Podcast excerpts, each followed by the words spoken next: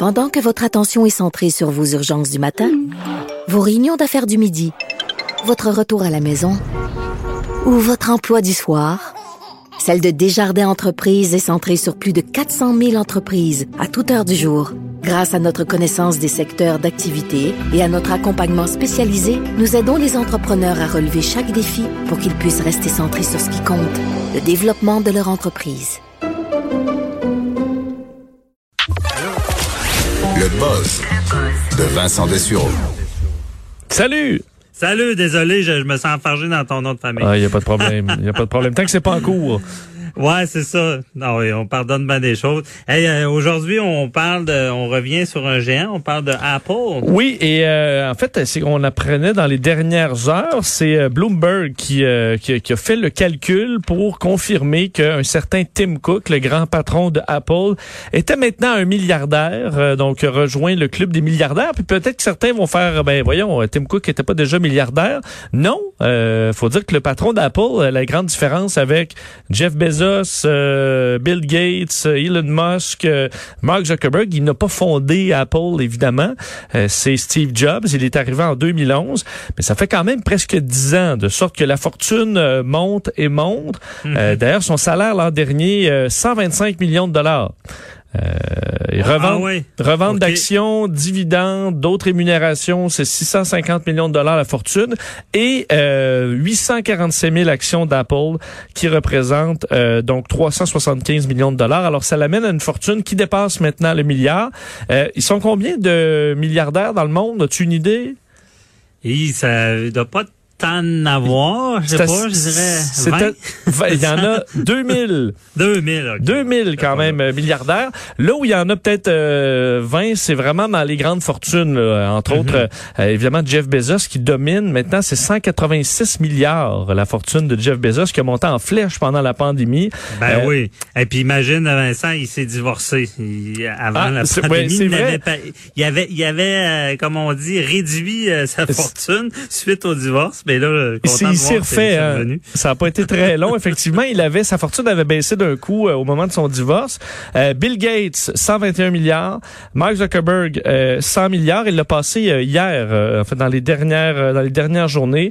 Elon Musk, 67 milliards. Il faut dire que Tim Cook n'a pas fondé Apple, mais il a permis à Apple de faire du cash, François David, sur un moyen temps. Juste pour te donner un exemple, il est arrivé lui en 2011, évidemment à la tête d'Apple. Avant ça, il y, est, il y est depuis 1998, mais haut à la tête en 2011, juste avant le décès de Steve Jobs. À l'époque, quand il est arrivé, Apple valait 350 milliards de dollars. Euh, il y a neuf ans. Aujourd'hui, ça vaut 2000 milliards. Euh, donc, il a lancé ben, les derniers iPhones, évidemment, mais la Apple Watch aussi, les AirPods, Apple Music, Apple Pay, Apple TV.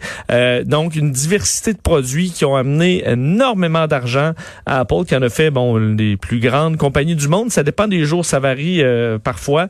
Et mm-hmm. ben, qu'est-ce qu'il souhaite faire avec sa fortune, qui est évidemment encore petite par rapport aux autres géants, mais qui d'ailleurs grimpe, devrait euh, avoir, parce qu'il y a un bonus euh, cette année euh, qui est attendu de 560 000 nouvelles actions. Donc, ça vaut à peu près 150, 160 euh, millions de dollars. Et ce qu'il espère, c'est lui distribuer la majorité de sa fortune à des associations caritatives. Euh, il a d'ailleurs commencé à le faire dans les dernières années. Alors, euh, c'est son objectif. C'est intéressant, ça. Est-ce qu'ils font tous ça? Non. non, ils font pas tous, mais faut dire quand même, la plupart des grands, sûr qu'à un certain niveau-là de fortune, tu es capable d'en donner. Un de ceux qui donne le plus, c'est Bill Gates. C'est dommage que ce lui pointé du doigt dans toutes les histoires de conspiration, mais c'est euh, avec la fondation Bill et Melinda Gates. Ils ont une fortune accumulée dans cette fondation-là. Immense travail, entre autres, euh, sur euh, développer des façons de, de, de ramener de l'eau potable à des endroits qui en a très peu, entre autres en Afrique, lutter contre le VIH-Sida. Euh, il sait qu'il y a des endroits, entre autres, les, les excréments d'humains, de pouvoir traiter ça dans des pays, dans des pays du tiers-monde où on n'est pas capable, les, les égouts se retrouvent un peu n'importe où, et même en mhm. faire de l'eau propre après tout ça.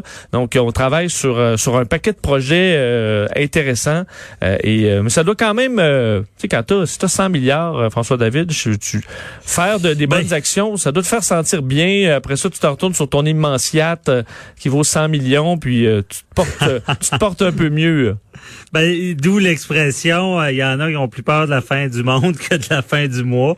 C'est euh, c'est sûr que eux c'est assuré. Mais euh, je trouve ça intéressant quand tu parles de Bill Gates puis de redonner parce que c'est terrible des gens avec des fortunes comme ça qui dépenseront jamais dans leur vie, qui, qui gardent ça pour eux. Ça c'est un non-sens là. Donc c'est sûr que c'est entre autres ce que les, les, entre autres Bernie Sanders le souhaitait des, des grands des taux de taxation élevés pour les grandes grandes fortunes et entre autres pour ceux qui ont fait de l'argent pendant les, la pandémie. Le problème avec son, son point, c'est que pour beaucoup, c'est tout simplement euh, des actions qui avaient baissé au début de la pandémie, qui ont remonté euh, aujourd'hui. Donc, euh, peut-être que c'est ça, c'est plus compliqué, mais effectivement, de se ramasser près de 200 milliards pour Jeff Bezos, à un moment donné, ça devient un peu fou, surtout que tu dis, lui, il peut racheter n'importe qui, ça devient difficile de les attaquer, disons, quand On a parlé tout à l'heure avec M. Facal de, des, des monopoles. Lui, c'est presque ça.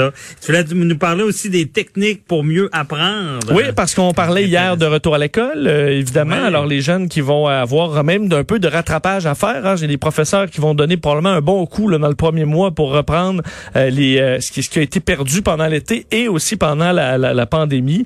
Et le département de kinésiologie de l'Université Western en Ontario a fait un dossier ce matin que je trouvé bien intéressant sur la meilleure technique pour apprendre selon la science. On sait qu'en général, euh, bon, c'est avec un crayon marqueur, puis tu relis, puis tu relis. Toi, tu as eu quand même long à, à, étudier, plus que moi. Je sais pas si tu avais des techniques à l'époque pour euh, oh mémoriser, mémoriser. Ça, prenait des techniques, c'est la, lecture en diagonale. Euh, nous, quand on lit des jugements de la Cour suprême, il faut oh, que tu long, lises à l'inverse. Tu pars tout le temps de la fin, tu regardes les conclusions, et là, y a, on a des petits secrets d'aller lire les, les, les, bons résumés. C'est capable de sauter un peu les, euh, les bouts qui, qui, euh, qui, sont moins pertinents pour te concentrer sur l'essentiel. Euh, et donc, ce qu'eux proposent, c'est le ce qu'on appelle le, le, le, le, réapprentissage successif. Donc, plutôt que les bonnes vieilles techniques ou le bourrage de crâne, par exemple, on dit ceux qui utilisent cette technique-là en moyenne 12% plus en moyenne donc, au lieu d'avoir 80, ils ont 92. Ça fait quand même toute une différence. Euh, c'est des études qui ont été faites entre des, bon, des, des groupes tests et tout ça. Donc, ce que ça veut dire, au lieu d'étudier 5 heures, étudier 5 fois une heure, parce que le cerveau ayant une capacité de rétention, le, bourrage de crâne, c'est confirmé, ah ça fonctionne quand tu es dans le trouble. Le problème, c'est que le lendemain, tu as presque tout oublié, ou du moins deux, trois jours après.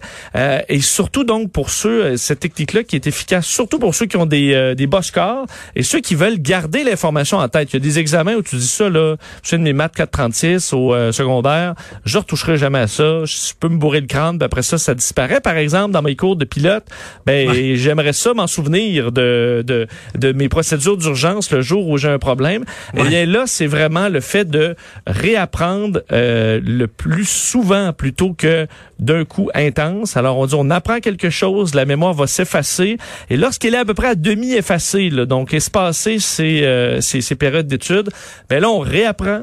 Et à force de faire ça, ben là le signal dans le cerveau va se faire de plus en plus solide et passer de la mémoire à court terme à la mémoire à long terme. Alors étudier une heure par jour, c'est beaucoup mieux que bon cinq heures dans, dans la semaine avec des des, euh, des cartes pour euh, réapprendre et ramener ça le plus souvent possible. Et ensuite ceux tu sais, ben là, tu les enlèves, tu te concentres sur ce que tu sais pas. Ah non, mais c'est très intéressant. Moi, je disais ça à des gens qui se faisaient euh, éliminer de la faculté. Il faut apprendre à apprendre, avoir des techniques comme ça. C'est très intéressant. Merci beaucoup, Vincent. On t'écoute tout à l'heure euh, à 13 h Il y a un sujet qu'on n'a pas eu le temps. Là, la fausse information peuvent tuer. Je trouve ça intéressant. Je vais en parler dans l'émission, entre autres, les, les pays où il y a le plus de désinformation par rapport à la COVID. Je vais en parler à 13 h ah, très intéressant. On t'écoute. Euh, donc, euh, c'est tout pour aujourd'hui. Euh, merci beaucoup à, toute l'équipe. Joanie Henry, Alexandre Moranville en régie, à la recherche, Marie-Pierre Caillé. Et on, nous, on va se retrouver demain pour une autre bonne émission d'actualité générale et judiciaire aussi. Donc, merci. À demain. Bye bye.